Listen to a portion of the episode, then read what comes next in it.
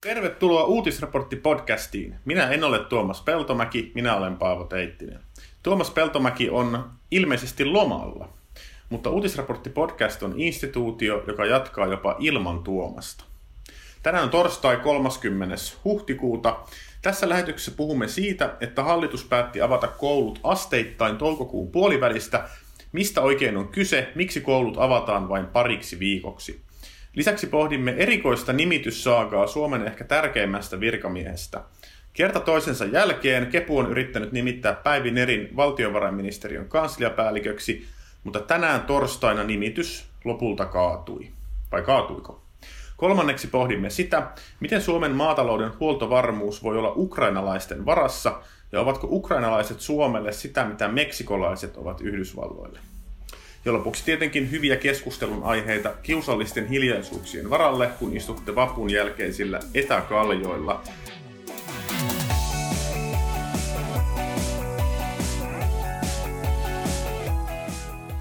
Kanssani täällä studiossa on Helsingin Sanomien politiikan toimittaja Marko Junkkari. Terve Marko. Terve Paavo. Tässä Miten ollaan tälleen vappu, vapputunnelmissa.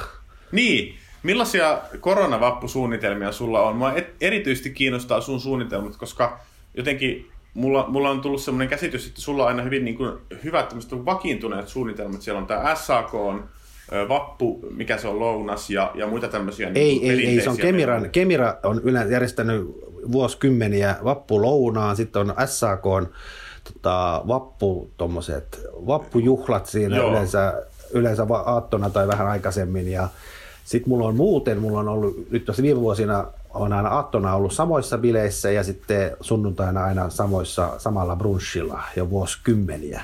Mitäs kaikki tota, katkee. Kaikki, kaikki katkee. katkee. Niin, mitäs, mitäs vappusuunnitelmia sulla nyt on? No, on me tuo jääkaapissa simaa. Tämä on niin surkeeta. tota, joo. Ää, ja, ja kanssamme myös Helsingin Sanomien Washingtonin kirjeenvaihtaja Anna-Sofia Berner, eli kuten Tuomas sanoi, ystävien kesken Sohvi. Hei Sohvi. Heipä hei Paavo. Mitäs vappu, mitä koronavappusuunnitelmia sulla on? No mulla ei ole edes simaa. Että... Onko, tip, ei onko, tip, onko munkkeja? Ei, ei ole munkkeja, ei ole tippaleipää.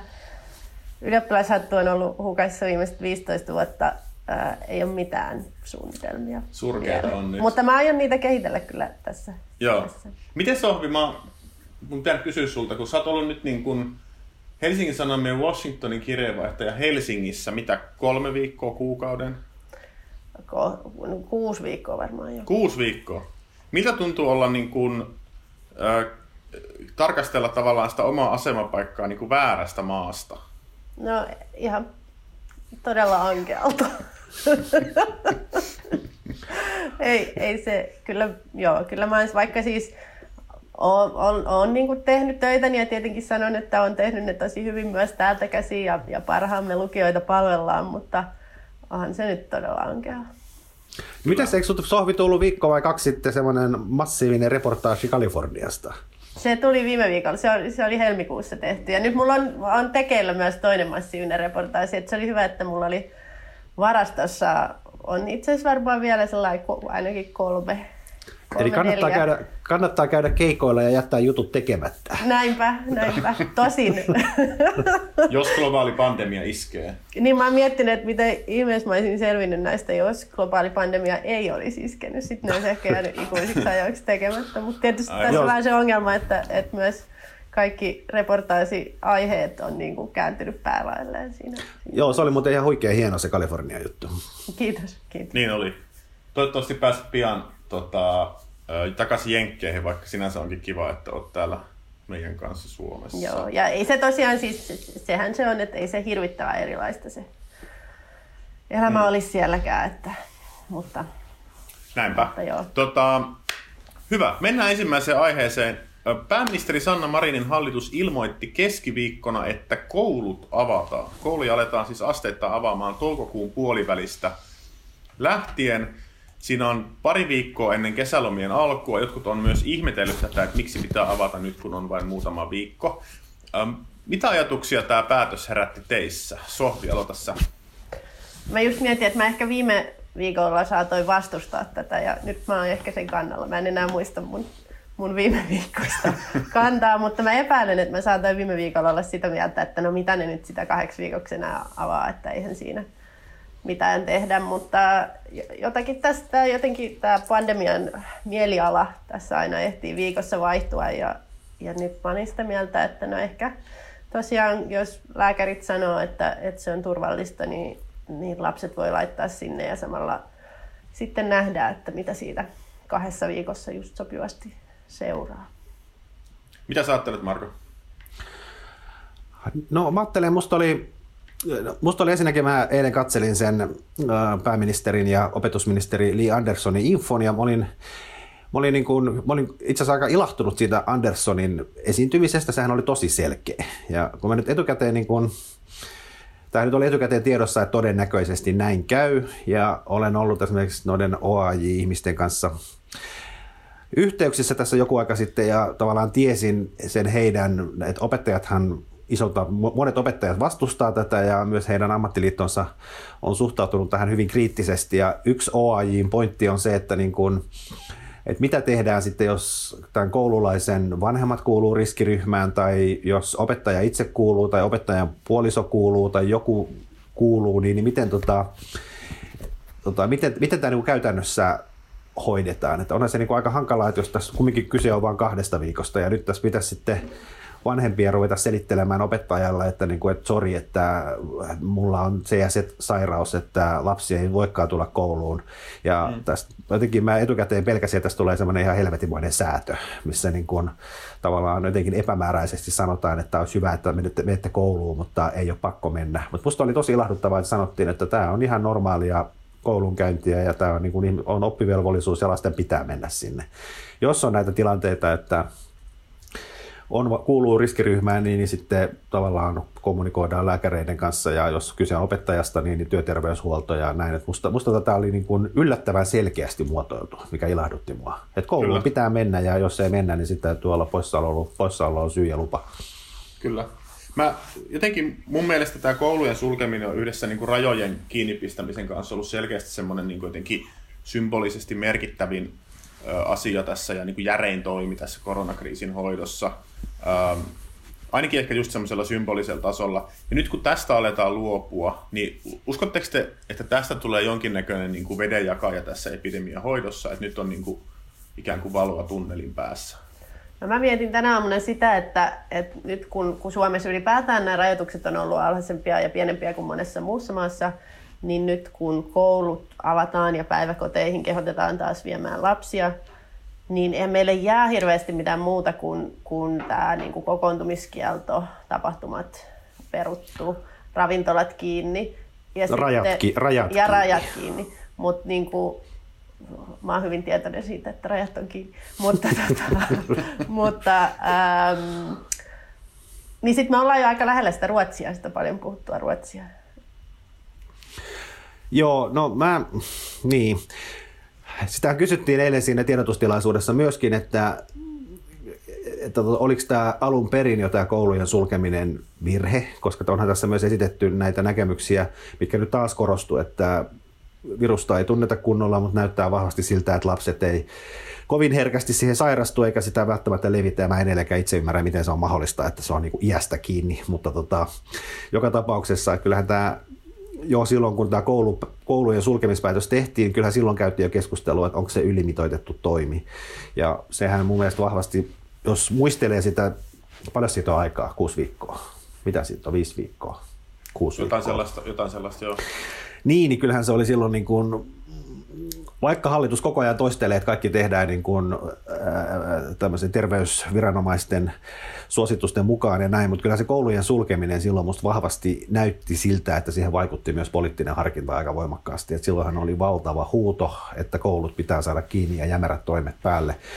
Ja mun mielestä siihen koulujen sulkemiselle ei kauheasti, en tiedä miten niin kuin syvällistä tämmöistä terveys terveydellistä pohdintaa siinä käytiin, tai varmasti käytiin, mutta siinä sulkemiseen vaikutti kyllä se, että se huuto oli aika kovaa silloin. Niin, niin tässä on niin kuin... Niin, sano, vaan, sano vaan. Ei, sano vaan. Sohvi, sano sinä, mun ajatus katkesi muutenkin. Anteeksi.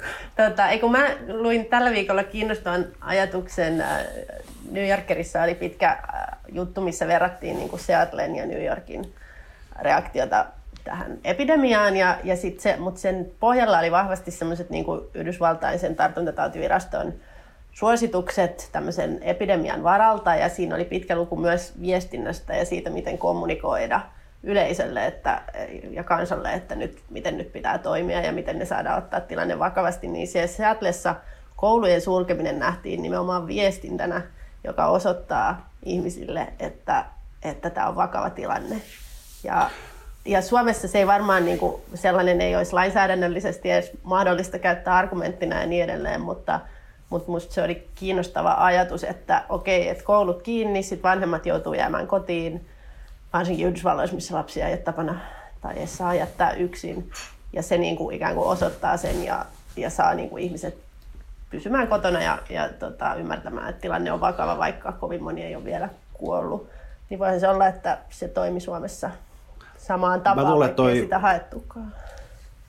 Joo, mä en tiedä, käytiin, käytiinkö tällaista niin kuin symbol, tämän toimen symbolisen merkityksen harkintaa niinkään, mutta kyllä se, kyllä se, se oli, se oli niin kuin konkreettinen asia, mikä vaikutti, mikä niin kuin kyllä pysäytti, pysäytti tämän yhteiskunnan aika täysin.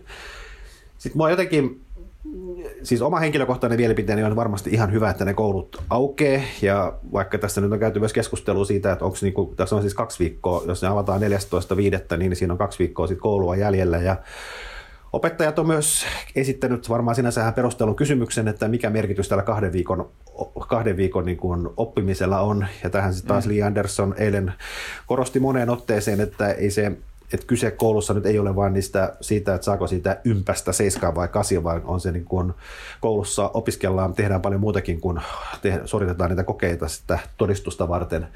Mutta mua jotenkin jotenkin, jotenkin olen yrittänyt miettiä sitä, koska siis hallitus aikaisemmin on perustellut tätä koulujen avaamista nimenomaan näillä sosiaalisilla syillä. Sillä, että nyt, nyt on tota, lastensuojeluilmoitusten määrä vähentynyt ja monessa perheessä saattaa olla paljon ongelmia ja niin lapsilla ei ole kauhean kivaa siellä kotona ja nyt niitä ei kukaan ole päässyt tavallaan tsekkaamaan, että miten ne lapset voi siellä. Ja tässä on niin kuin se, että lapset saadaan kouluun, kouluun niin nyt kumminkin äh, viranomaistaho tai julkinen valta jollain tavalla niin kuin pääsee, pääsee niin kuin tsekkaamaan niitä lapsia. Mä en ole nyt niin kuin, Tuo kuulostaa musta kauhean loogiselta, mutta toisaalta kun asiaa miettii, niin, niin eikö toikin argumentti aika kökkö? Koska niin kuin, Millä tavalla? No, entä sitten kesäloma? Siis miten se tilanne niin kuin muuttuu? Tässä on niin kuin kahden viikon päästä alkaa kesäloma ja lapset on kaksi ja puoli kuukautta siellä himassa, eikä niitä niin. silloinkaan kukaan tsekkaa. Ja sitten toisaalta niin kuin, siis mä en halua missään nimessä vähätellä, vähätellä tämän tavallaan koronakriisin aiheuttamia sosiaalisia ongelmia ja lastenhuollollista, lastenhuollollisia kysymyksiä, että tilanne on varmasti vakava ja näin, mutta mä en niin kuin, että miten tämä kaksi viikkoa niin kuin, siis onko tämä tilanne ollut jotenkin nyt vaikeampi tämän koulujen kiinni ollessa tämän kuuden viikon aikana kuin sen kymmenen viikon kesäloman aikana, mikä alkaa kohta? Mikä se ero on näissä kahdessa?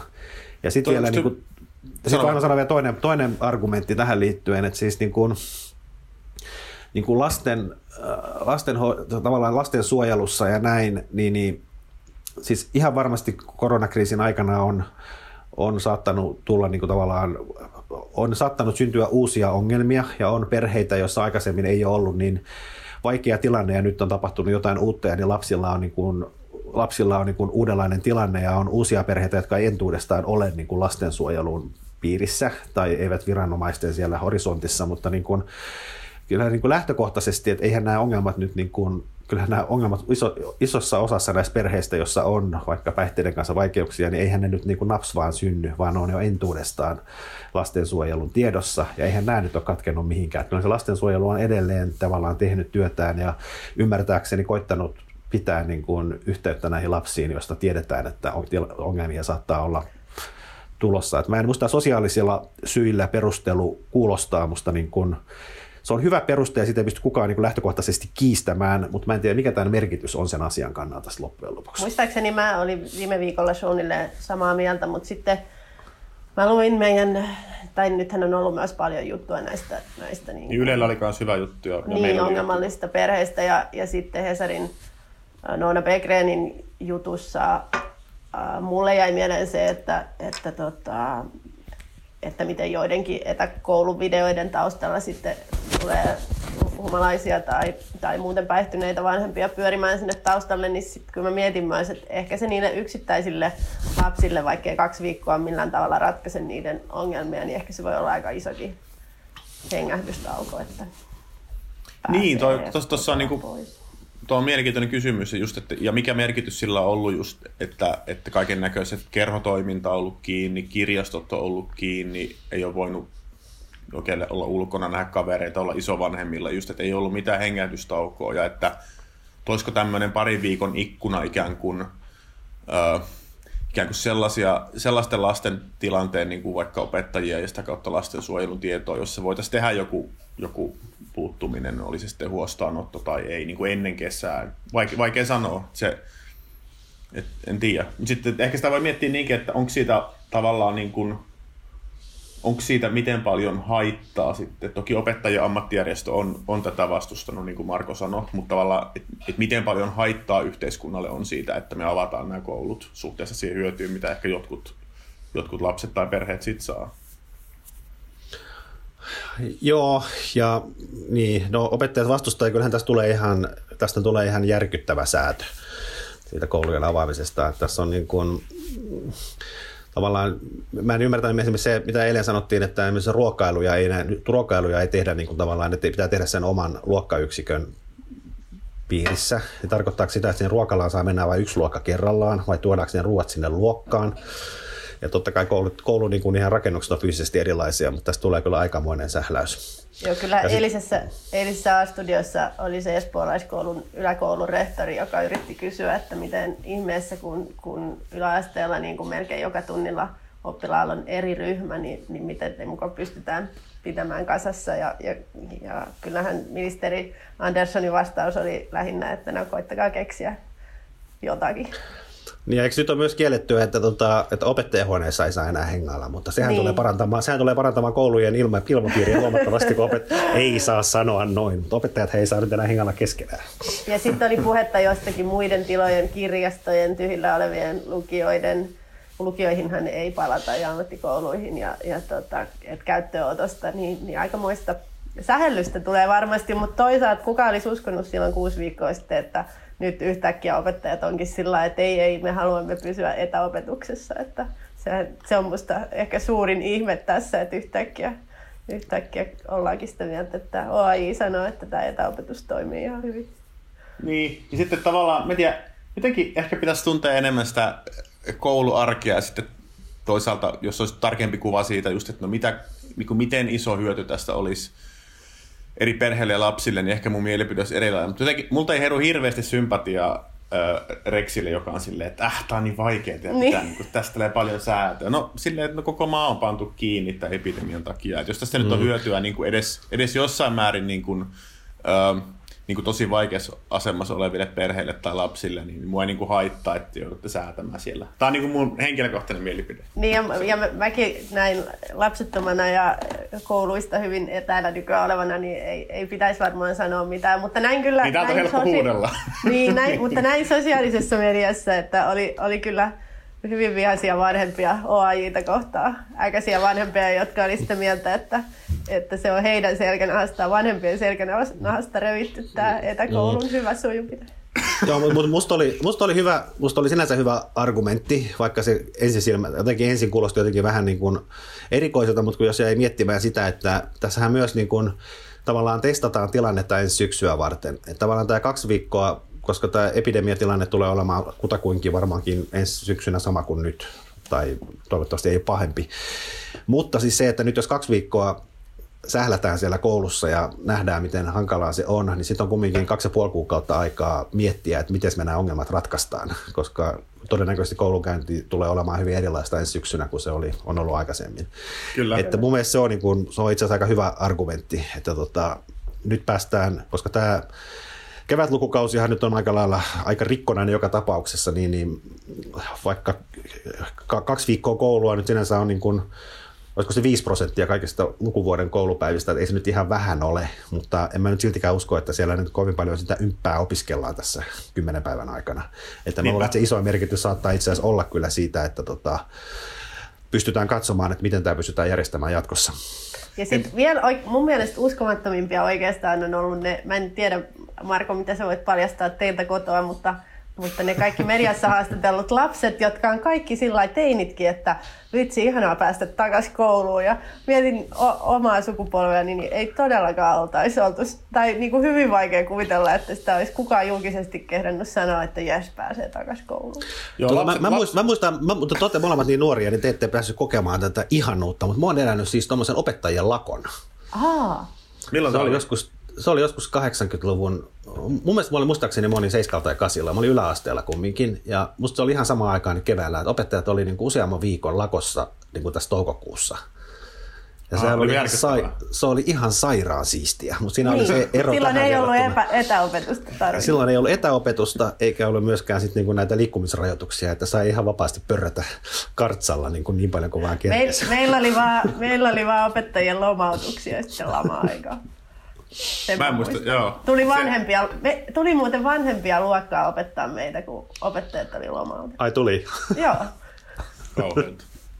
Se, tota, joo, mun mielestä tässä koronakriisissä voittajia on ollut selvästi lapset. Siis äh, esim. tässä Reetta Radio-jutussa, miten fiksuja nämä tota, nuoret oli, tota, siinä lapset, lapset ja nuoret.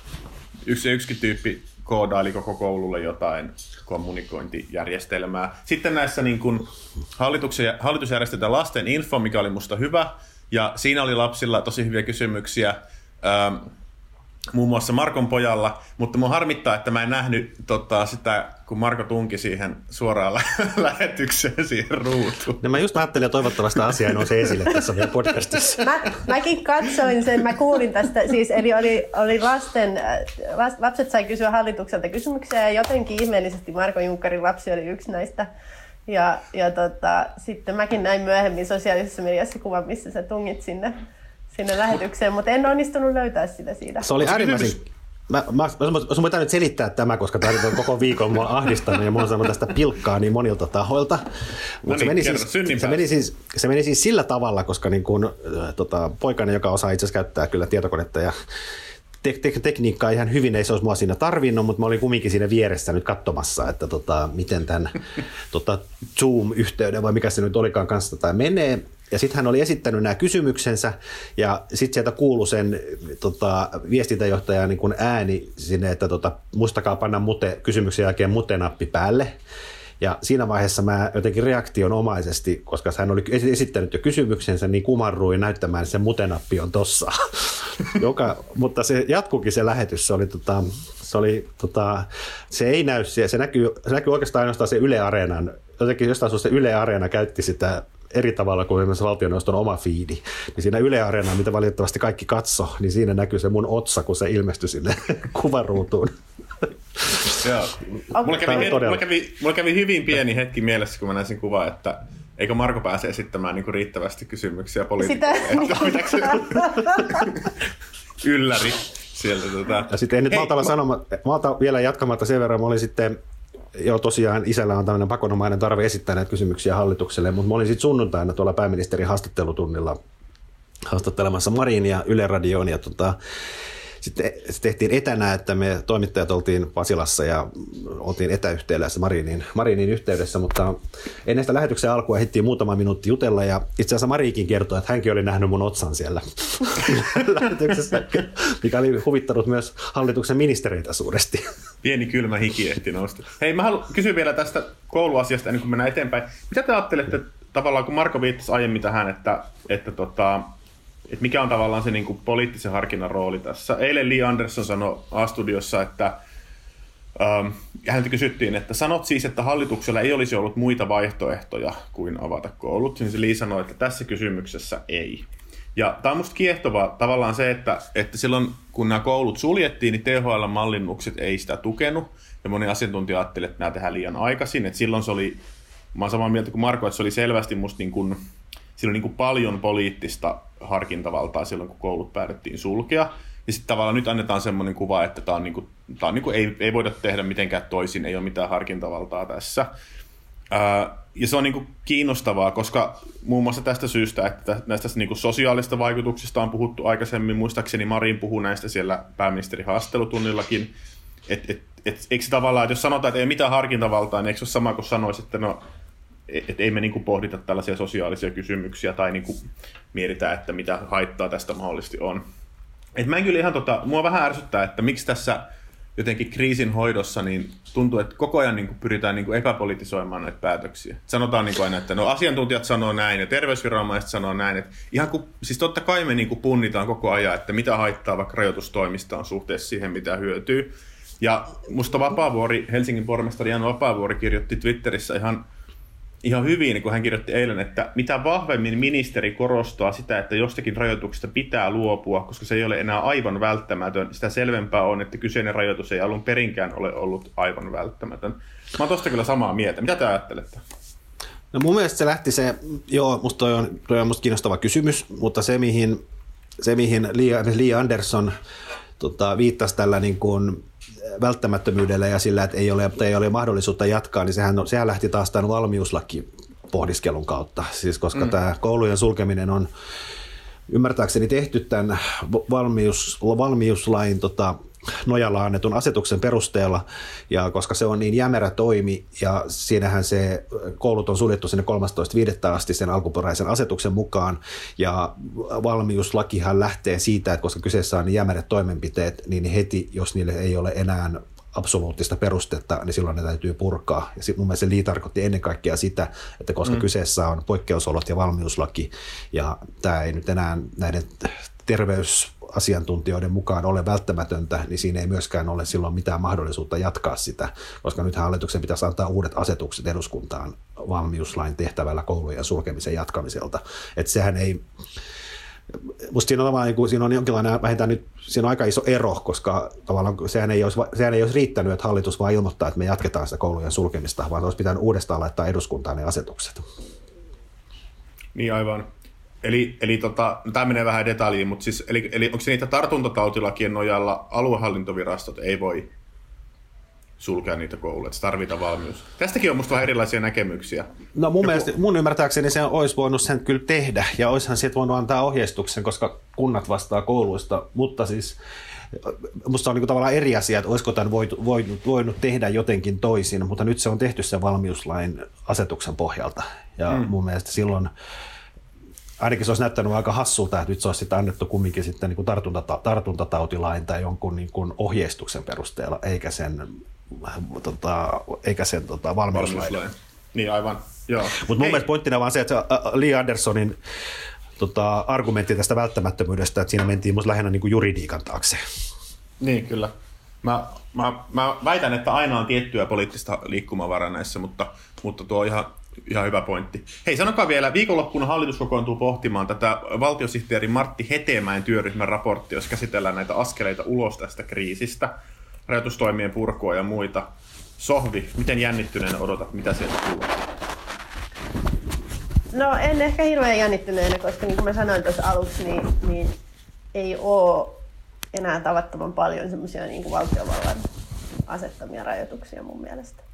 Että että musta on ihan hyvä kysymys, että jos vaikka ravintolat joillakin ehdoilla annettaisiin annettais niille lupa avata, niin kuinka moni niihin menisi ja, ja, ja niin, et en, mä luulen, että elämä jatkuu nyt aika lailla näin, nyt kun koulut on avattu, niin aika pitkään. Tai että, että kukaan ei ole sanonut tätä ääneen, mutta mä oon niin itse miettinyt, että mikä tämä paljon puhuttu uusi normaali on.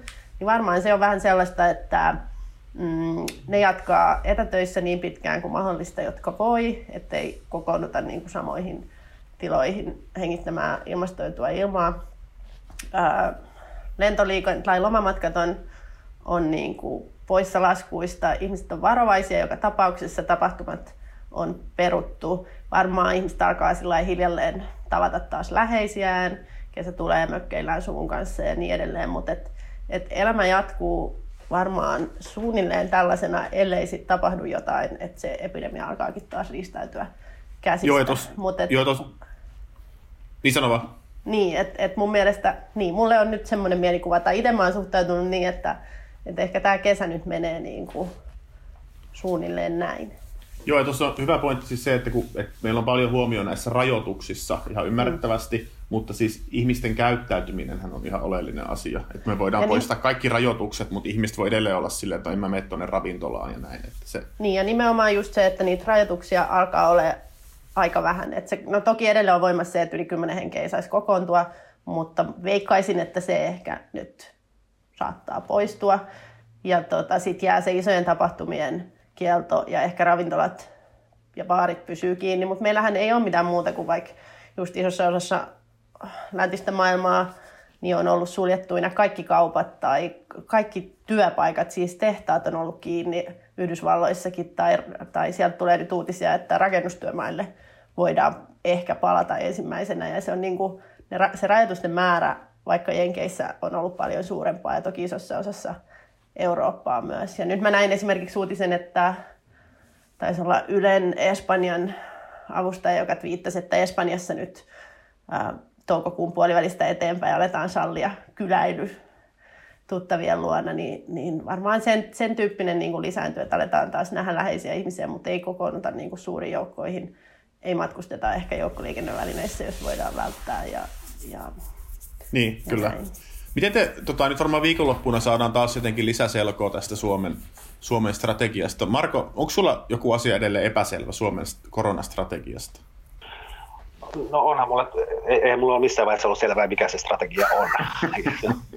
ei ole ollut eikä ole edelleenkään, mutta mä, mä, mennään siihen kohtaan, mutta mä sanos, sanos Teittinen, kun sä oot tommonen tota, mun suuresti arvostamani oikeustieteen spesialisti. Ylioppilas. niin.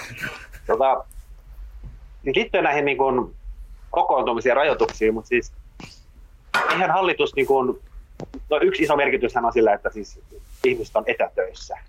Hmm. Eihän siitä ole, mun hallitus ei missään vaiheessa ohjeistanut yrityksiä, että miten sinne, niin. tässä saako siellä työpaikalla olla vai ei. On niin kuin tavallaan ei, ei yli kymmenen hengen kokoontumisia. Meilläkin on avokonttori ja siinä meidän kerroksessa on varmaan niin kuin, on siinä yli sata ihmistä pitkälle. Niin, niin, Joo, on. Ja, siis voisiko, vo, siis nyt olen kuullut, mä tiedän, että jotkut meidän yrityksessähän ollaan edelleen etätöissä, mutta jossain yrityksessä ollaan tällä viikolla jo palaitu töihin. Niin, siis, tota, mä, mä, miten se alun perin se tapahtui ihmisten etätöihin siirtyminen, niin, niin eihän se tullut mistään niin kuin valtiovallan käskystä, vaan yritykset teki sen niin kuin, vähän niin kuin oman harkintansa perusteella ja sen mukaan, miten se on mahdollista. Kaikissa ammateissaan se ei ole mahdollista, mutta ne ihmiset, jotka pystyvät tekemään töitä kotoa, ne siirtyi kotiin vähän niin kuin itsestään. Musta tuntuu, että nyt tässä niin kuin töihin paluu vaiheessa, totta kai se on yrityskohtaista ja toimialakohtaista, mutta musta olisi kyllä kiva kuulla, että tästä on kumminkin julkisen vallan antaa joku ohjeistus tästä. Mutta... Niin, toi on tosi mielenkiintoinen kysymys. Ja, ja noihin se tosiaan, mäkin... Jos nostetaan 50, mutta onko se, että jos yhdessä avokonttorin kerroksessa on 50 ihmistä, niin onko se 50 ihmistä kokoontuminen vai ei? Toi on kiinnostava kysymys. Se, mullakin on ihan sama käsitys, että mietin, mietin niin kuin mun kavereita vaikka, jotka työskentelee jossain kansainvälisissä yrityksissä, niin niillä oli niin kuin rajoitukset päällä silleen kolme viikkoa ennen kuin Suomen hallitus teki mitään. Tiedätkö, että kukaan ei mene sinne enää ja ei, ei matkusteta ja näin. Että ne, tota, mutta siis en tiedä, tuohan, tuohan puuttuu tavallaan niin kuin, niin kuin elinkeinon, elinkeinon vapauteen aika rajusti tietenkin, jos koska tietyillä yrityksillä ei välttämättä ole mahdollisuutta tota, esimerkiksi just, niin kuin harjoittaa etätöitä tai muuta. Jos se on ohjeistus, niin ei kai siinä mitään niin kuin, välttämättä mitään perustuslaillista ongelmaa ole, mutta aika vaikea nähdä olisi ehkä, et, tai mun olisi vaikea nähdä, tämä ei ole mikään niin kuin juridinen pohdinta, en, en tiedä, onko tästä mitään käytäntöä tai miten tähän suhtautuu, niin kuin, vai suhtautuisi vaikka perustuslakivaliokunta, mutta vaikea nähdä, että hallitus voisi niin kuin määrätä ää, yrityksiä jotenkin pitämään ihmiset etätöissä. Vai onko vaikea? En mä tiedä. Miten, miten se vaikka on tämä tavallaan niin kuin, on, miten se meni ravintoloiden kohdalla, että kun kiellettiin yli kymmenen ihmisen kokoontumiset, niin tarkoittiko se, että ravintolan salissa ei saa olla yli kymmentä ei, ihmistä? Ei se mun mielestä siinä vaiheessa sitä tarkoittanut. Ei, ja niin, musta... mullakin, on se käsi, mullakin on se käsitys, että se ei tarkoittanut. Että pizzeriassa musta... saa olla 20 ihmistä. Ja musta tämä on ollut kiinnostavaa jotenkin ehkä todistanut sitten Suomen äh, nykyisestä parlamentaarisuudesta siinä, että, että tästä ravintoloiden sulkemisestakin piti erikseen säätää laki ja eduskunnan piti se hyväksyä, kun sitten taas just nyt koko ajan viittaan sinne Yhdysvaltoihin, mutta ehkä se Yhdysvaltain kirjeenvaihtajalle sallitaan, mutta, mutta et siellä niillä kuvernööreillä on niin kuin erilaisten tartuntatautilakien pohjalta hirvittävän suuri niin kuin toimenpanovalta tehdä just tämmöisiä kaikkia määräyksiä ja sitten Suomessa, Suomessa tarvitaankin ihan eduskuntaa siihen ja se on musta kiinnostavaa. Ja onhan se kauhean jännittävä nähdä, että saako eduskunta päätettyä näiden ravintoloiden tukipaketista ennen kuin auki. Niin, kyllä. Ja vielä kun on ravintoloita jäljellä, niin kun ne on kaikki konkurssissa. Mm. Tota, mennään eteenpäin. Mä haluan sanoa vaan sen, että viikonloppuna, että mä haluaisin lisää selkoa kahteen asiaan. Että kun hallitus sanoo, että meillä on tämä niin, niin sanottu hybridimalli, testaa jäljitä eristä, niin, niin tavallaan niin kuin mitä me ollaan tehty sen eteen, että se on oikeasti mahdollista toteuttaa. Muista Marko puhui viime viikolla muistaakseni uutisraportissa siitä, että esimerkiksi nämä testauspuikot, niistä saattaa olla pulaa, onko meillä tarpeeksi jäljittäjiä, miten se puhelinsovellus, että tavallaan on helppo sanoa, että meillä on tämmöinen tavoite, mutta mitä se eteen on käytännössä niin tehty. Ja sitten toinen asia, mikä mulla on edelleen epäselvää, on se, että että miten niin kuin hallitus suhtautuu tähän viruksen leviämiseen. Kun Marin, Marin sanoi, että laaja testaus, tehokas tunnistettujen tautitapausten ja ketjun jäljittäminen, eristäminen ja altistuneiden karanteeni estävät taudin etenemistä. Ja sitten THLn keskeinen tyyppi Mika Salminen taas harmitteli äsken, että kun epidemia on edennyt liian hitaasti. Niin mua niin häiritsee tämä ristiriita. Mä haluaisin kuulla hallituksen sanovan, että, että, että häiritseekö hallitustakin se, kun epidemia etenee liian hitaasti. Mua häiritsee toi, mä oon täsmälleen samaa mieltä. Mun mielestä se oli niin kuin, siis tähän kuulosti niin kuin, missä Salminen, Salminen oli taas eilen siellä koulut kouluinfossa ja tätä kysyttiin. Nyt se jotenkin vastaili näihin. Hän on sanomisen edellisellä päivänä taas ollut Suomeen mutta niin kuin, nythän olisi taas eilen oli jotenkin vähän niin kuin varovaisempi, mutta niin kuin, eihän Salminen tai THL määrittele Suomen kyllä hallitus tekee ne päätökset, mutta samaan aikaan hallitus niin kamalasti korostaa sitä asiantuntijatiedon merkitystä näiden päätösten takana, ja onhan mm. nämä viestit niin kuin tosi ristiriitaisia. Että mun mielestä se, niin kuin, Suomi, on tavallaan, Suomi on tavallaan Saksan mallissa, mutta sitten kumminkin niin kuin Salminen puhuu Ruotsin mallista. Eli mikä se meidän malli on? Saksan mallilla viittaa nimenomaan tähän tiukempaan tiukempaan rajoittamiseen. Ja musta tämä on niin todella epäselvää. Mitä mä sanoin, sanoin aikaisemmin viittaan siihen, että ei musta niin kuin, e, e, e, eilen pääministeri oli ilmoituksen eduskunnassa ja siellä salissa toivottiin, että hallituksen tulisi jonkin kirjallinen selvitys siitä, mikä Suomen strategia on. Mielestäni olisi kyllä aika tervetullut. Ei minusta hallitus ole missään vaiheessa kertonut, mikä tämä pidemmän, pidemmän aikavälin strategia on ja mihin me pyritään. Tässä taaskin, eikä se testaa jäljitä, tässä nyt eihän se ole strategia, sehän on niin keino. Mikä on se Suomen strategia, mihin tällä mihin kuvitellaan, missä kuvitellaan olevan kolme mutta samaan aikaan mun mielestä niin tästä, tai ainakin mun kuplassa tästä kyseisestä ristiriidasta on keskusteltu aika paljon. Ja mä taas kaipaan enemmän keskustelua nimenomaan tuosta ensimmäisestä osasta, että, että missä ne testit on, kuka niihin menee, miten eristetään, jos, jos löytyy, kuka jäljittää ne, ne, keihin on ollut tekemisissä. Että tavallaan mun mielestä, niin, mun mielestä se kuulostaa aivan hyvältä suunnitelmalta, että, että tota, sen hillitsemiseksi. Että, niin. Puhutaan testaamisesta, mutta samaan aikaan nyt tulee viestiä, että ei, ei löydy ihmisiä sinne testiin. Niin. Joo, kyllä. No. Ehkä tähän saadaan viikonloppuna selkoa, mutta mennäänkö eteenpäin? Mennä. No niin, tänään torstaina koettiin dramaattisia hetkiä, koska öö, noin ehkä puolitoista tuntia ennen kuin tämä lähetys, lähetyksen nauhoittaminen alkoi, niin Helsingin Sanomat uutisoi, että valtiovarainministeri Katri Kulmuni on vetänyt – Päivi Nerin nimityksen pois valtiovarainministeriön kansliapäällikön paikalta.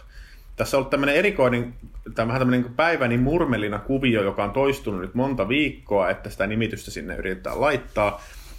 Marko, voitko kertoa kaikille niille, jotka ei jaksanut seurata tätä jokaista risahdusta tässä asiassa, että kuka on Päivi Neri ja mistä tässä kiistassa oikein on kyse? No, voi voi Paavo, mä Tämä on aika laaja. Kerro lyhyen versio. Mä kerron lyhyen versio. No, valtiovarainministeriön kansliapäällikkö on, niin kuin Paavo taisi viitatakin, niin, niin voisi, voisi, ehkä uskaltaa sanoa, että Suomen vaikutusvaltaisin virkamies, on niin kanslia, kansliapäällikkö on ministeriön ylin, ylin virkamies ja virkamiesjohtaja, ja VMn valtiovarainministeriön merkitys on iso. Ja viime syksynä paikka pantiin hake, hakuun, ja jostain käsittämättömästä syystä niitä hakemuksia tuli tosi vähän. Niitä tuli muistaakseni kuusi.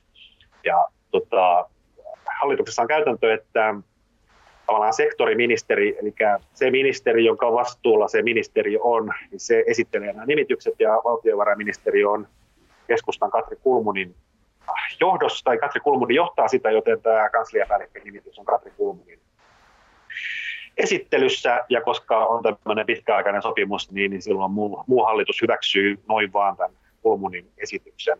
Mutta silloin syksyllä, kun tämä paikka oli auki, sitä haettiin, niin hakemuksia tuli tosi vähän, ja keskustelut kaikkeensa kaivo jokaisen, jokaisesta jokaisen kiven ja kannon alta, koitti löytää kepulaista hakijaa sinne, mutta ketään ei löytynyt, kukaan ei halunnut hakea. Olen kuullut, että siihen pyydettiin nyt niin kuin kaikkia mahdollisia lähestyttiin, että voisit se please hakea, että voitaisiin nimittää se kansliapäälliköksi, mutta jostain syystä tämmöistä henkilöä ei löytynyt. Päivi Neri ei ole siis keskustalainen, hän on hän aikoinaan, aikoinaan hänet nimitettiin sisäministeriön kansliapäälliköksi silloin Päivi Räsäsen, kristillisten Päivi Räsäsen tota, ministerikaudella ja hänellä on joku tämmöinen, on ollut kristillisten ehdokkana joskus jossain vaaleissa, mutta hän on kumminkin maa- ja metsätaloustieteiden maisteri ja tehnyt gradunsa utareista ja hänen suvussaan on kepulaisia, niin tota, tämä jollain tavalla sitten oli paras, paras mitä kepu keksi ja niinpä Kulmuni sitten päätti, päätti esittää tehtävään Päivi Neriä. Tota, Päivi Neri on muuten herättää siis on herättänyt niin kuin monenlaisia tunteita ja tässä nyt päällimmäisenä, jos mä kohtaan aina Paavon selittää vaikka tämän, tämän tiedonsaantiongelman eduskunnan ja, eduskunnan ja hallituksen välillä, mutta tota, Päivi Neri on ollut tota, hän on sisäministeriön kansliapäällikkönä jona aikana niin kun, hän joidenkin arvioiden mukaan onnistui tässä pakolaiskriisissä erittäin hyvin ja joidenkin mukaan hän onnistui siinä erittäin huonosti, mutta tota, hän kumminkin oli hyvin näkyvässä roolissa siihen. Ja sen jälkeen hän on ollut tämmöinen Juha Sipilän, silloin pääministerin luotto virkamies, joka nimitettiin, nimitettiin tota, tänne sote- ja maakuntauudistuksen projektijohtajaksi, jonka vastuulla oli koko sote, sote-uudistuksen läpivieminen viime vaalikaudella. Ja sehän ei sitten mennyt ihan putkeen, mutta jos joku muu puhuisi välillä, mä voin jatkaa sitten, selittää sitten tämän tiedonsaanti-ongelman, Helsingin Sanomat kertoi vuosi sitten aika, niin. aika tarkkaan vuosi sitten ennen eduskuntavaaleja.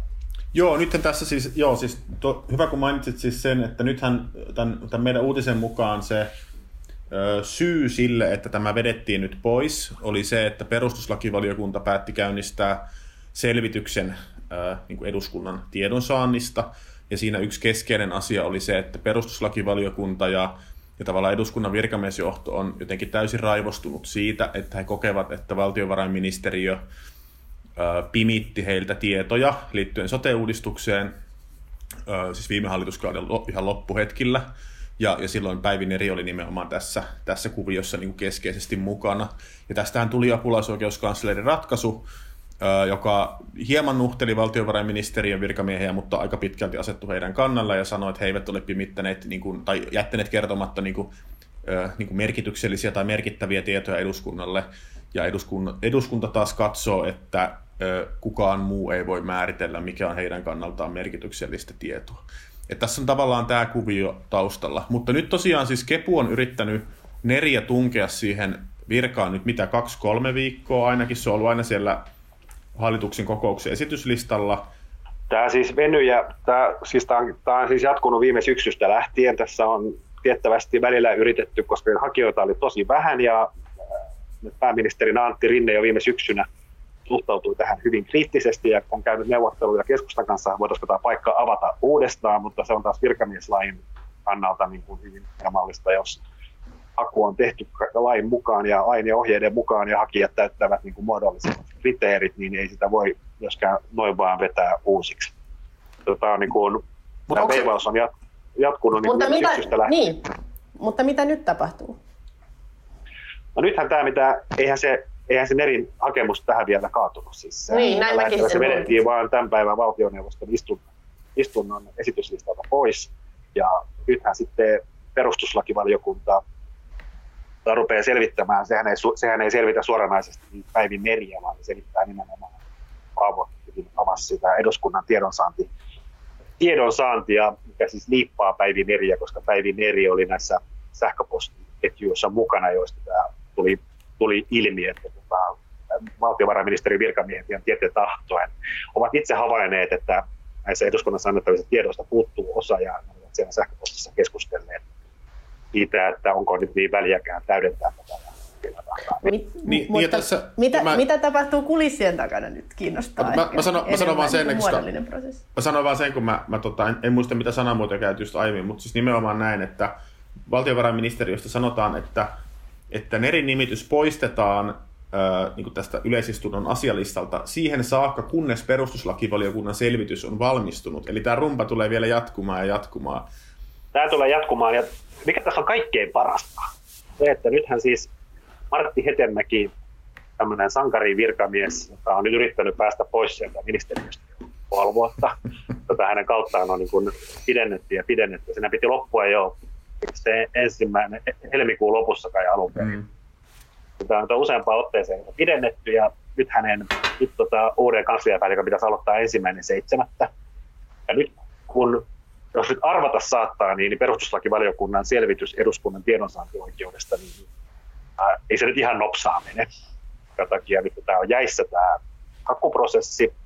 Ja jos Martti Hetemäki tosiaan jää kesäkuun lopussa, siirtyy pois valtiovarainministeriöstä, asiapäällikön tehtävähän hoitaa sitten sijainen. Ja tiedätte, kuka tämä sijainen on? Päivineri. Kyllä.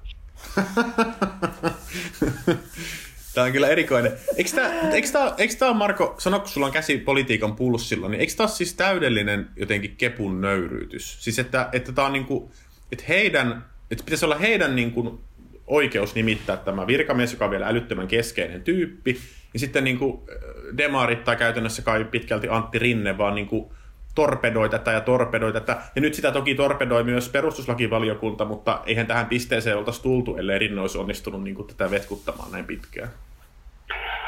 Joo, mä siitä kirjoitin muutama päivä sitten. Siis Antti Rinne, Antti Rinne on ollut tässä keskeisessä roolissa. Hänellä, on nyt, hänellä tuntuu olevan nyt loppuaikaa niin operoida tällaisissa asioissa.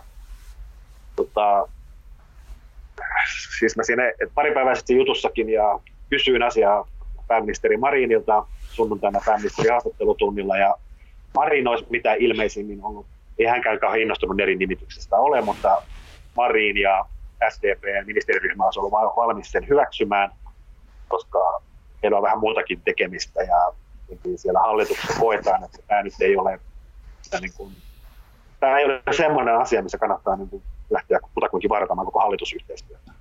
Mutta onko tämä siis Antti Rinteen kosto siitä, että häneltä mä mietin, mä mietin ihan samaa, mä mietin ihan samaa, kun tässä on näitä perusteita sote-uudistukseen liittyen ja muuta, mutta onko tämä Antti Rinteen kosto? Kun Kepu kuitenkin kampesi hänet pois, niin sitten hän voi tä- tälleen niin kuin hiekottaa Kepun tärkeintä nimitystä.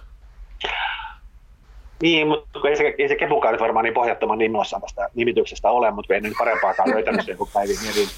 Ja on varmaan, en tiedä miten katkera Antti Rinne on, mutta onhan siis sen lisäksi tämä on myös Krista Kiurun kosto. Ja, niin pitää myöskin muistaa. Kyllä Krista Kiuru on ymmärtääkseni ero tässä. Kiurulla on kauhean traumat, hän oli viime kaudella. niin Kiuru on SDP sote, sote, sote vastaavana ja myös sote-valiokunnan puheenjohtaja eduskunnassa ja hänelle ja Päivi Merille menivät sukset tässä aika pahasti ristiin ja kyllä tässä on nyt Krista Kiurukin tehnyt kaikkensa, että tämä nimitys kaatuisi. Ja, ja Marin sitten pääministerinä ja Katri Kulmunin kuitenkin keskeisenä työparina niin olisi valmis hyväksymään sen ja tekemään muita, muita No näin, näin ymmärtääkseni, mutta en mä, mulla on, niin kuin, siis on, onhan tämä nyt ihan kamalaa ja tämä on myös ihan kamalaa musta niin Päivi Meri. Siis, jos tämä nyt vielä jotenkin menisi niin, että hänet jostain syystä nyt nimitettäisiin siihen, mutta eihän niin kuin, vaikka hänet olisi tänäänkin nimitetty tehtävään ensimmäinen seitsemättä lähtien, mutta siis onhan, osa se hänen työskentely osas, osas hänen virkamiestyönsä ollut kyllä todella vaikeaa. Päähallituspuolue on näin suoraan. Eihän tosi vaikeaa se olisi ollut. En mä nyt siis... Niin, tää on kyllä tota... Ota, Marko, ootko siellä? Menetettiinkö me Marko? Me menetettiin Marko. Mulle, tota, mulle yksi tämmönen demari vaikuttaja tota, Kuulekohan Marko meitä? Se kuuluu semmoista... Kuulette sitä vaan. Tuossa oli jotain häikkää. Nyt, nyt joo, nyt, nyt on palannut. Kuulette sitä vaan. Hyvä. Sori, tää, eikö tämä kuulu näihin lähetyksiin? Joo. Kuuluu, kuuluu. Mutta siis se, että mitä tapahtuu, jos Päivin eri vetää sen hakemuksensa pois, valitaanko sitten niistä neljästä tota, taloustieteen, taloustieteen tohtorista se tota, seuraava kansliapäällikkö, siellä on siis Suomen Pankista ja Juhana Vartiainen kokoomuksesta ja, ja toi tota, Demareiden Sovala ja sitten on tämä Mörttinen, Mörttinen, joka on nykyään tuolla, sekin on VMS. Joo. Valitaanko se niistä vai pannaanko se nyt sitten uudestaan? En tiedä. Kiinnostavaa nähdä.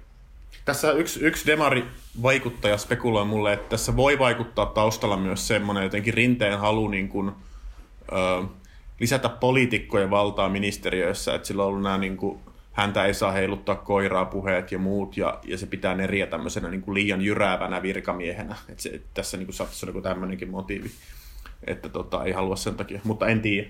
Tota, mutta Marko, sano, mitä sä ajattelet siitä, että miten tämä siis tulee vaikuttamaan hallituksen toimintaan ja etenkin niin kuin demareiden ja Kepun toimintaan? Onko tämä semmoinen asia, että tässä vaan vähän aikaa niin kuin Kepu kiroilee ja, ja sitten tästä päästään pikkuhiljaa eteenpäin, vai tuleeko tämä jättää jonkun syvemmän juovan tähän hallituksen kykyyn toimia? No en mä tuohon pysty. No siis, niin kuin me siinä pari päivää sitten kirjoitin, niin mun mielestä vaikka kepulaiset kiukuttelee ja sanoo, että kohta hallitus kaatuu, niin, niin mä oon nyt tulkinut, että viime aikoina tämä kiukuttelu ja jurputus on ollut se perusjurputusta, että ei nyt mihinkään ole tällä hetkellä lähdössä. Ei tämä varmasti sitä paranna, mutta ehkä tätä tilannetta nyt kun tavallaan Kepun, Kepun koska niin kuin tämän, nythän siis Katri Kulmuni veti sen pois sieltä, ei muuta voinut ja esittelemään virkamies. Näin hänelle suositteli tässä viitistä saattoi päätellä. Tämähän ei niin kuin suoranaisesti ollut nyt niin kuin demareiden, demareiden toimi vetää se pois sieltä esitystä. Kepu teki sen itse, mutta ei tämä ainakaan sitä lähellä. Eihän se nyt kauhean sydämellistä tähän. Mä en usko, että tämä mitään kauhean dramaattista Joo. Mielenkiintoista nähdä, kun eikö tässä Demareilla käsillä kuitenkin toi työ- ja elinkeinoministeriön kansliapäällikön nimitys, että alkaako Kepu jotenkin hiekottamaan sitä ja mitä tässä vielä tapahtuu? Tota, on, ja kohtahan tulee vihreiden kansliapäällikkö-nimitys ja siis tämä siis ympäristöministeriön kansliapäällikkö, josta on siis vihreiden paikka ja näin edespäin. Onhan tässä kaikenlaista mahdollisuutta kampittaa toisiaan. Muistatteko te, että tällaista olisi käynyt aikaisemmin? Että siis, että jotenkin näin, näin voimakkaasti toinen puolue, tai sanotaan lähihistoriassa aikaisemmin, näin voimakkaasti toinen puolue yrittää niin kuin estää tällaista nimitystä hallituksessa? On niitä varmaan ollut, mutta en mä tiedä, onko niin kuin näin laajasti julkisuuteen päässä. Tämä on siis ymmärtääkseni tämä käytäntö siitä, että, siitä, että tämä kukin ministeri itse, esittelevä ministeri niin kuin vastaa, päättää nimityksistä ja muut ei siihen puutu, niin se, on, se keksi aikoinaan Paavo Lipponen, suuri valtiomies, joka ei jaksanut muiden puolueiden ränkäystä asiasta. Lipposen ykköshallituksesta on käytäntö otettu käyttöön ja on itse asiassa toiminut aika hyvin, että sehän vähentää sellaista hallituksen potentiaalista sisäistä eri puolella huomattavasti. Jokainen tietää jo etukäteen, sulla on toi nimitys ja sulla on toi ja mistä sovitaan käytännössä ja hallitus vähentää sitä turbulenssia, mutta näköjään ei ihan riittävästi. Saa nähdä, mitä tässä käy. Tota, ja ja voi, voi pitää minusta aika selvänä, että se perustuslakivaliokunnan selvitys tulee olemaan tosi kriittinen. että tota, en mä tiedä, helpottaako sitä tilannetta mitenkään. Että, tota, hyvä, mennäänkö vika-aiheeseen? Mennään. Mikä se oli? Käydään läpi ö, pikaisesti Suomen huoltovarmuus ja mansikat. eli, eli meillä on ollut sellainen tilanne, että rajat on kiinni, maatilat ei saa kausityöläisiä ulkomailta ja nyt ne tarvitsee niin epätoivoisesti työvoimaa, mutta ei hätää. Suomessa on satoja tuhansia ihmisiä lomautettuna tämän koronatoimien aiheuttaman laman takia. Ja työ- ja elinkeinoministeriön mukaan lähes 32 000 ihmistä hakenut töitä maatiloilta, mutta maatilat eivät ole olleet halukkaita heitä juuri palkkaamaan. Nyt kuulemma mansikkasato on uhattuna. Ja Suomeen piti saada 1500 tällaista niin kuin avainhenkilöä, eli kokenutta maataloustyöntekijää ulkomailta, mutta heistä on tullut vain kolmannes tänne, ja, ja ilmeisesti nyt, nyt ei olla ainakaan toistaiseksi saamassa lisää. Heitä piti tulla etenkin Ukrainasta, mutta Ukraina vaikuttaa nyt menneen kiinni. Tota, Sohvi, miten tämä tilanne rinnastuu? Kun mä mietin tätä, kun mä tein tästä pari päivästä haastelin tota, maatalousalan etujärjestön MTK puheenjohtaja, niin hän, hän nosti esiin meksikolaiset ja niiden merkityksiä Jenkeissä. Miten saatte, miten tämä tilanne rinnastuu siihen, että mikä tilanne, niin kun, tai miten riippuvainen Yhdysvaltain maatalous on, on meksikolaista siirtotyöläisistä? No se vähän mitä mä oon ei se ehkä ihan yhtä valtavaksi uutisaiheeksi ole noussut Yhdysvalloissa, kun siellä on muuta, muut, muitakin asioita, mutta, tota, mutta ihan sama äh, tavallaan dynamiikka on kyllä olemassa. Et siellähän on toki valtava määrä äh, luvattomia siirtolaisia, jotka on töissä Kalifornian pelloilla ja kasvimailla, mutta sitten on myös tämmöisiä viisumilla tulevia kausityöläisiä, joita, joita niin kuin Meksikosta tulee sitten tekemään näitä sama, samanlaisia hommia. Nimenomaan myös Kalifornian mansikoista on, on puhuttu ja on puhuttu siitä, miten, miten amerikkalaiset ei selviydy peltotöissä enää. Ja, ja siellä tämä on ratkaistu niin, että ja tämä nousi siis esiin enemmän silloin, kun Trump viittasi muutama viikko sitten, että, että kaikki maahanmuutto Yhdysvaltoihin loppuu. No sehän sitten ei ollut lainkaan totta, että sekä ää, paikallinen, paikalliset MTK-henkiset tahot että sitten Piilakson ja muut teknologiateollisuus nosti hirveän metelin, että he tarvitsevat työvoimaa, eli tavallaan tarvitaan sekä sitä niin kuin huippukoulutettua väkeä että, että sitten pelloille porukkaa ja sitten, sitten tästä tulikin huomattavasti kapeampi tästä maahanmuuton rajoituksesta. Ja sitten tätä niin kuin maa, farmien työvoiman saantia on helpotettu sillä että nythän periaatteessa kaikki viisumihaastattelut on jäissä kaikkialla. Että Yhdysvaltain lähetystöt esimerkiksi Suomessa niin ei tee viisumihaastatteluita niin kuin kasvatusten, tai niitä ei tehdä, mutta maanviljely tai noiden mansikan poimijoiden ja muiden kohdalla on tehty poikkeus, eli heitä haastatellaan ja heitä edelleen pyritään tuomaan Yhdysvaltoihin, koska, koska muuten jää sadot saamatta. Joo, tämä on jotenkin kiinnostavaa. Mä oon miettinyt, että tämä Suomen tilannetta, että Mä tavallaan ymmärrän ne maanviljelijöiden argumentit, mitä on ollut esillä julkisuudessa, että, että on, että halu, mieluummin haluaa tietenkin kokeneita työntekijöitä ja työ on kovaa ja mitä jos suomalaiset luovuttaa kesken kaiken ja mitä jos lomautus umpeutuu, ne palaakin normiduuniinsa ja mitä kun me ollaan luvattu näille ukrainalaisille jo töitä, mitä jos ne pääseekin tänne maahan, meidän pitää palkata ne ja näin. Mutta sitten samaan aikaan se tuntuu jotenkin erikoiselta, että eikö 32 000 hakijan joukosta oikeasti löydy sellaisia, jotka voi esimerkiksi istuttaa mansikan taimia, kun meillekin oli haasteltu mansikkaviljelijä, joka oli silleen, että nyt nämä taimet, pitä, vähän niin kuin, että pitäisi taimet heittää roskiin, kun ei löydy 35 työntekijää. Niin en tiedä. Tämä on musta ihan hemmetin kiinnostavaa ja, ja ehkä sitten just kun maanviljelys nähdään hirveän helposti semmoista joidenkin nostalgisten silmälasien läpi ja, ja aika harvalla Suomessa kuitenkaan on käsitystä siitä, mitä se, mitä se nykyään on. Ja, ja tavallaan myös nämä huoltovarmuusargumentit, että, että tosiaan en tiedä, onko, onko suomalaisten huoltovarmuus mansikoista kiinni, että ehkä enemmän pitäisi just ymmärtää se, että, että maatilat on yrityksiä ja kuten monet muutkin yritykset, niin ne kärsii nyt tästä, tästä tilanteesta. Mutta varmaan se niin kuin kaikkien mielessä oleva kysymys on se, että eikö suomalainen pysty tosiaan enää tähän työhön? Niin. Oletteko te kumpikaan tehnyt ikinä maataloustöitä? Ei. Mä oon kyllä, mä oon kyllä lapsena, mulla on, mulla on tota, sukulaisia. Sukulaisilla on maatila ja kyllä mä siellä lapsuuden kesiä on viettänyt ja sehän on itse asiassa aika raskasta ja eikä se, miten mä sanoisin niin kuin tämmöiselle kaupunkilaispojalle, niin kyllä siellä on niin kuin, ei siellä paljon niin kuin pysty tekemään, jos ei osaa.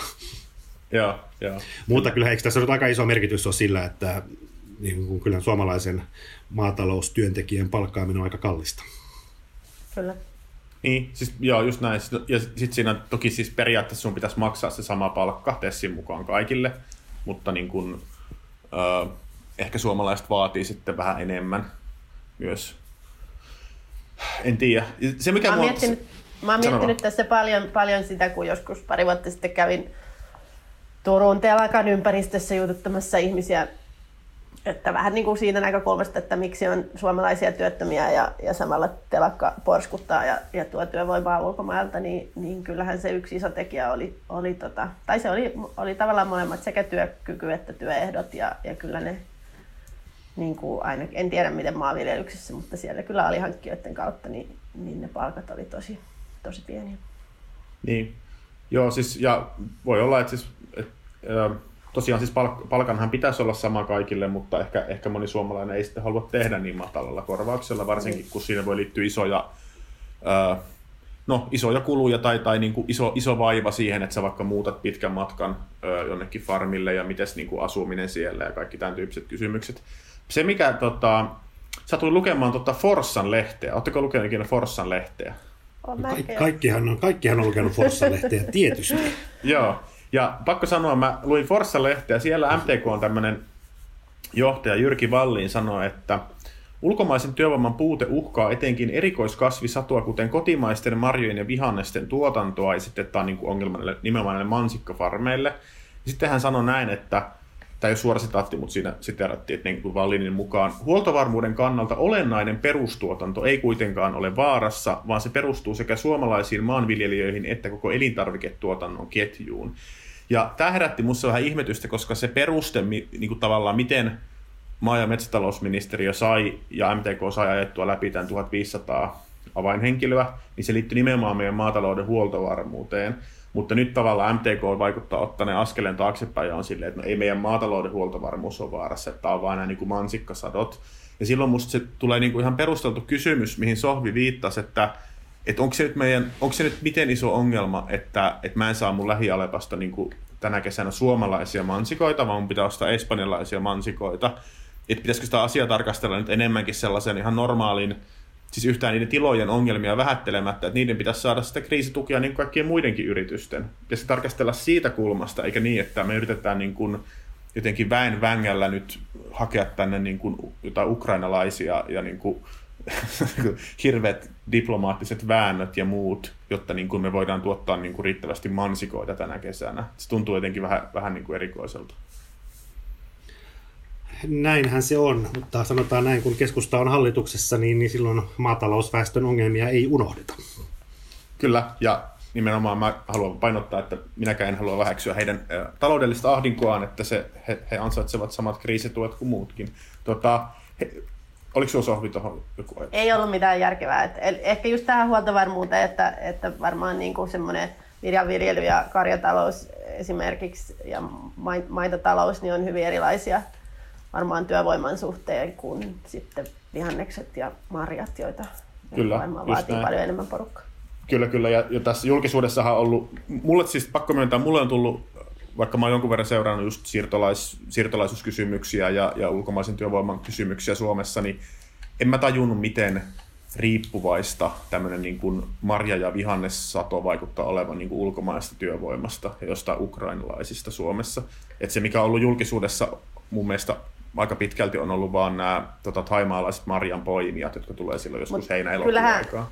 Esimerkiksi Närpiö, josta tulee kaikki tomaatit, niin, niin tota, tuolla ruotsinkielisellä Pohjanmaalla paikkakunta, niin mun mielestä siellä on Suomen niin kuin, ulkomaalaisten osuus väestöstä on, on Suomen korkeinta tasoa. En, Mm, varmaan kyllä, korkein, kyllä. mutta, tai saattaa olla ihan siellä kärjessäkin. Joo, Että- joo, että toki on myös paljon ulkomaalaista niin kuin, muualla syntynyttä työvoimaa, joka on täällä pysyvästi ja, ja on töissä niillä tiloilla. Näin on. Tota, hei, sanokaa vielä, ennen kuin mennään tota, kiinnostaviin puheenaiheisiin, niin tämmöinen iso kuva.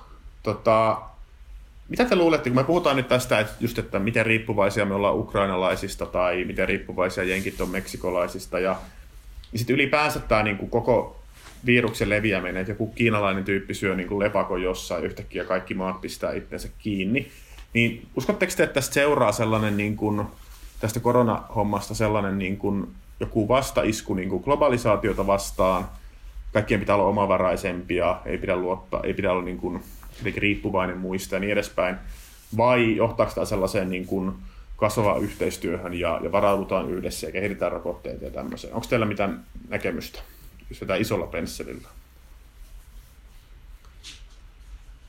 No musta joku semmoinen, joku semmoinen vanha hokema on se, että yleensä tämmöiset niin kuin lyhyen, lyhyen aikavälin vaikutuksia yliarvioidaan ja pitkän aikavälin vaikutuksia niin kuin aliarvioidaan. Ja mä luulen, että se saattaa ehkä tässäkin, tässähän nyt on jo toisteltu sataan, sataan, sataan tuhanteen kertaan, että nyt kaikki muuttuu ja siirrymme uuteen normaaliin ja kaikki on, kaikki on koronan jälkeen toisin, niin en mä siihen usko. Mä luulen, että itse asiassa on hyvinkin nopeasti, sitten kun tämä virus on taltutettu, niin, niin pala, palaudutaan niin kuin, ei nyt varmaan saman tilanteen kuin ennen virusta, mutta niin kuin aika lähelle asiat menee, palautuu ennalleen. Mutta kyllä mä luulen, että tällä on niin pitkän aikaväli, pitkällä aikavälillä tällä saattaa olla niin todella dramaattisia vaikutuksia ja mä en niin kuin, että mä en tiedä johtuuko ne niin varsinaisesti tästä koronaviruksesta. Ne saattaa johtua, ne saattaa olla niin jotenkin jo käynnissä olevia megatrendejä, jotka tämän, tämän koronan takia nyt sitten vauhdittuvat tai muuttuvat tai jotenkin nyt puhun siis nationalismista ja tämmöisestä globalisaation suunnasta ja näin edespäin, mutta siis mä luulen, että tätä on täysin mahdoton sanoa. Mä luulen, että suuri kuva on se, että, että jotain, jotain, joku muuttuu. Mä oon samaa mieltä ja, ja mulla, mulla on ollut tosiaan ennenkin sanonut, että aika vähän kärsivällisyyttä mihinkään suuriin maalailuihin, koska ne jää hyvin ympäripyöreiksi aina, mutta, mutta ehkä se on totta, että jos miettii vaikka talouden globalisaatiota, niin nyt on ikään kuin monia eri voimia, jotka, jotka puhuu sitä vastaan. Että toisaalta on niin tämmöinen trumpilainen protektionismi, sitten toisaalta vasemmalla niin kuin työntekijöiden ja työpaikkojen suojelu on edelleen niin kuin relevantti teema. Ja sitten nyt tästä vielä, että tämä osoittaa tämä tuotantoketjujen niin kuin haurauden ja, ja että ehkä yrityksetkin voi miettiä asiaa uudella tavalla, niin, niin se ainakin tuntuu jotenkin semmoiselta asialta, joka, johon tämä voi, voi niin kuin tuoda lisä, lisäpontta. Että ehkä en tiedä sit, mitä se tarkoittaa maailmassa niin kuin Kyllä, viisaita ajatuksia molemmilla. Mulle, mä mietin sitä vielä, että mitä tämä tarkoittaa niin kuin esimerkiksi ilmastonmuutoksen suhteen tulevaisuudessa. Mulla yksi vihreä, vihreä vaikuttaja, kenen kanssa juttelin, joka oli tämmöinen niin optimistinen näkemys, että, että kun nyt on tavallaan, että eihän silleen niin kuin vielä joitain kuukausia sitten ihmiset olisi ollut silleen, että, että miksi meidän pitää varautua johonkin virukseen, että ei kiinnosta liian abstraktia, liian hähmästä, ei niin kuin näin. Ja nyt ihmiset tajuaa, että ei helvetti, että okei, tämmöisiä juttuja niin oikeasti pitää varautua, että näillä voi olla niin kuin dramaattisia vaikutuksia meidän elämään, niin hän arveli, että, että niin kuin ehkä tämä alkaa näkyä sitten myös ilmastonmuutokseen varautumisessa, että kun jatkossa varoitellaan, että, että niin, että se voi johtaa siihen, että Afrikasta tulee 100 miljoonaa ilmastopakolaista tai jotain, niin ihmiset ehkä ajattelee, että, niin, että ne oikeasti tulee sieltä, että, että me niin oikeasti pitää varautua tähän, ja, tai mikä se onkaan se ikään kuin kuin pelko, mikä siihen liittyy, mutta tota, en tiedä, se jää Mä oon miettinyt ilmastonmuutoksen kannalta myös sitä, että nyt tavallaan kun monet tämmöiseen niin kuin kuluttajia tavallisiin kansalaisiin niin kuin kohdistuneet kainot toiveet ja niin kuin syyllistäminen ja kaikki se niin kuin toteutuu kerralla kaikkialla. Kulutus on niin kuin romahtanut ja lentäminen on loppunut ja, ja niin kuin kaikkea käytetään vähemmän, niin ehkä tämä myös jollain Paitsi tavalla nettikauppa, osoittaa... nettikauppa vetää kuin häkä kuulemma. No se on, niin, niin. mutta kyllä mä silti näyttää siltä, että, että moni Niin on siis kokonaisuutena kyllä, joo. Ja niin tämä ehkä näyttää sen, että mihin niin kuin kulutusvalinnoilla päästään.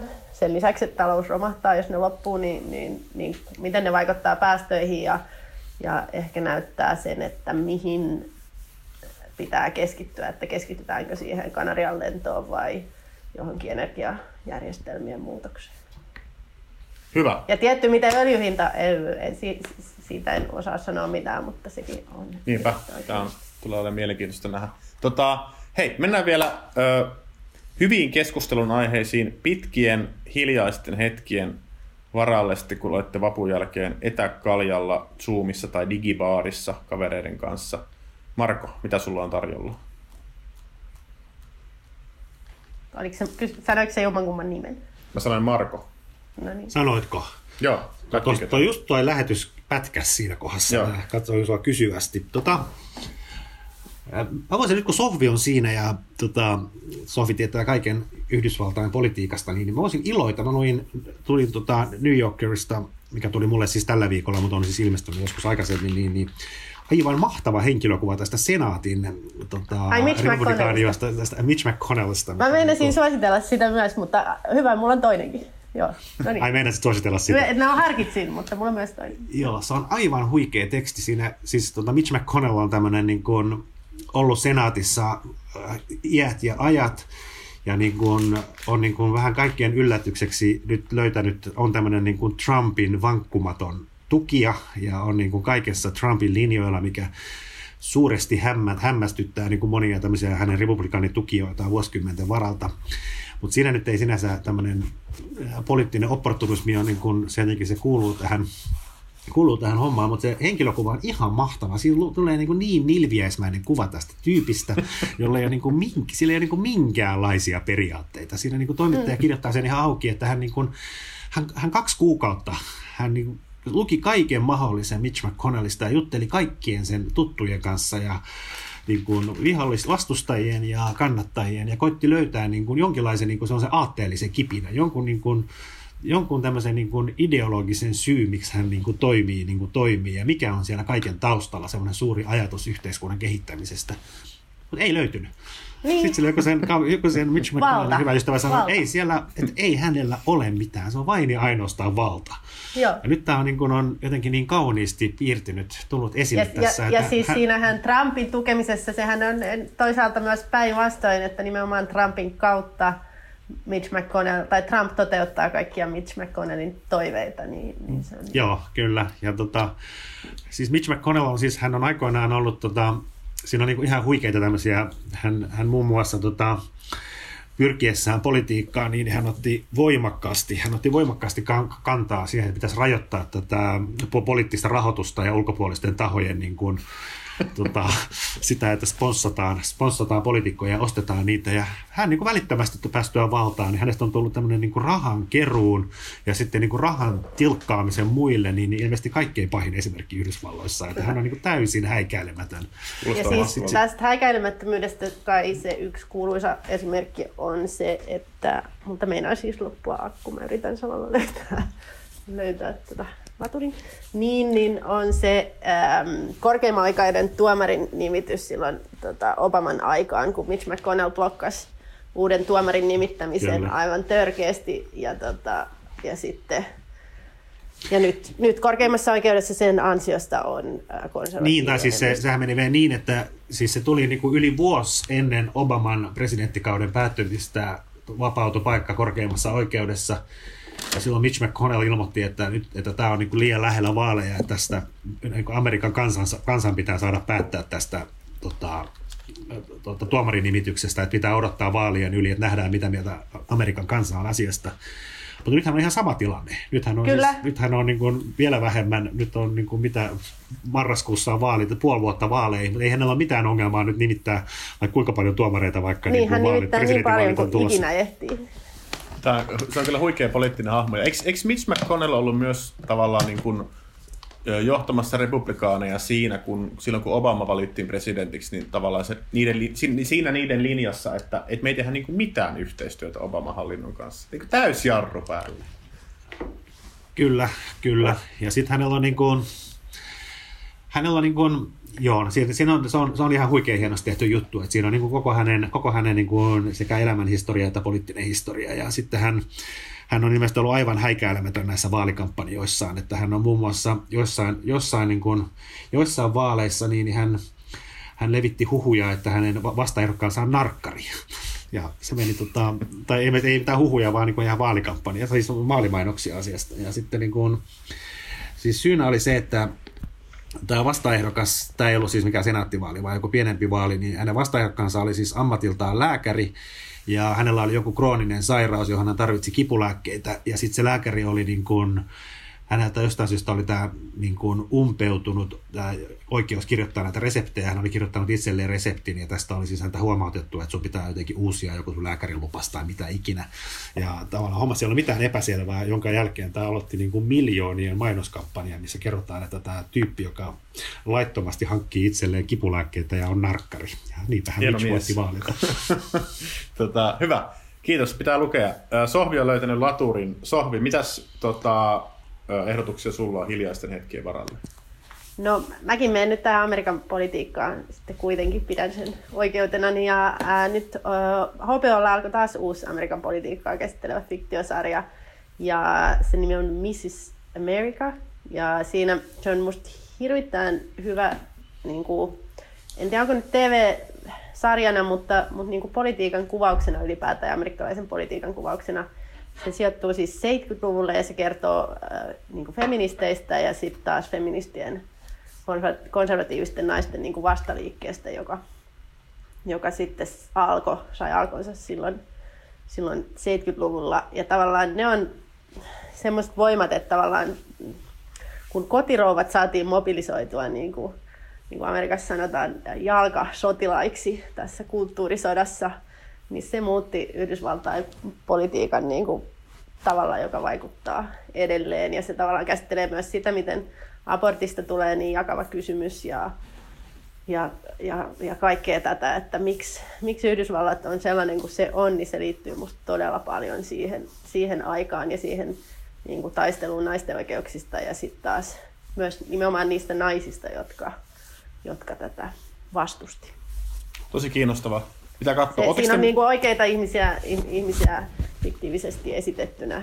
Gloria Steinem ja, ja sitten tämä Phyllis Schlafly, joka on se, se tota, konservatiivinainen, joka kuoli joko just Trumpin valinnan jälkeen tai sitä ennen, mutta ehti kuitenkin niin kuin osoittaa vielä tukensa Trumpille. Joo. Pitää pistää listalle. Oletteko te muuten katsonut sitä, onko se hyvä sarja, se The Plot Against America? Joo, sitä mä suosittelin pari viikkoa sitten, se oli musta. Joo, joo. Tota... Ei, ei, ei mitään semmoisia ta, niin tajuntaa räjäyttäviä sarjoja, mutta musta hyviä, hyviä kuvauksia ja lievittää mun Amerikka ikävää. Joo. Tota, hyvä. Ja nämä, nämä pannaan johonkin jakson tietoihin, nämä, nämä kaikki suositukset. Öö, mä suosittelisin, Joo. tämäkin on vähän Amerikka-keskeinen, mutta tota, mä suosittelisin tätä Netflixin uutta uh, Chicago Bulls kautta Michael Jordan dokkarisarjaa The Last Dancea. Suosittelisin ehkä siis siinä mielessä, että mua ei siis hirveästi kiinnosta koripallo, mutta se on ollut musta tosi kiehtova. Ja, ja tota, et mä luulen, että se voi kiinnostaa niitäkin, jotka, jotka ei ole koriksesta kiinnostuneita. Tai mua ainakin kiinnostanut aina jotenkin se, että kun siinä avataan tavallaan, kun Michael Jordan on tavallaan tämmöinen, tietenkin tämmöinen niin kuin, niin kuin historiallinen urheilumaailman ikoni, joka ikään kuin samassa sarjassa on kuin Muhammad Alin ja äh, jos niin kuin jalkapallon tuo mukaan, niin ehkä jonkun Peleen kanssa. Että siellä on niin kuin ehkä neljä, neljä, viisi tyyppiä sillä listalla. Niin se on musta kiinnostavaa tavallaan, että et päästä kurkistaan sellaisen ihmisen jotenkin pään sisään ja, ja psykologia, joka on niin kuin kaikkein paras siinä, mitä se tekee. Ja se on musta kiinnostavaa siitä riippumatta, että onko sillä lajilla sulle mitään merkitystä. Mä esimerkiksi pidin, pidin kovasti, kun meillä on ollut, muistaakseni kuukausiliitteessä oli joskus joitain, joitain vuosia sitten tämmöinen Sonja Saarikosken juttu tämmöistä pitkän matkan juoksijasta, olisiko se ollut Alisa Vaini on sen nimi. Mua ei kiinnosti pitkän matkan juoksu niin lainkaan, mutta se oli musta tosi kiehtova juttu. Sitten oli Esa Lilja juttu tällaista suomalaista painiasta, miten se pääsi niin painissa huipulle. Tosi kiehtova, ei mua kiinnosta paini. Eli lähinnä siis vaan pointtina, että vaikka sua ei kiinnosta koripallo, niin ö, tämä dokumenttisarja voi olla kyllä kiehtova. Tota, hyvä. Siinä kaikki tältä viikolta. Palaako Tuomas ensi viikolla? Kuka tietää? En, Kukaan ei Ymmärtääkseni. Mä luulen, että Tuomas on vaan tämän viikon lomalla. Joo, hyvä. Tota, kiitos Sohvi. Kiitos Paavo. Kiitos Marko. Kiitos Paavo.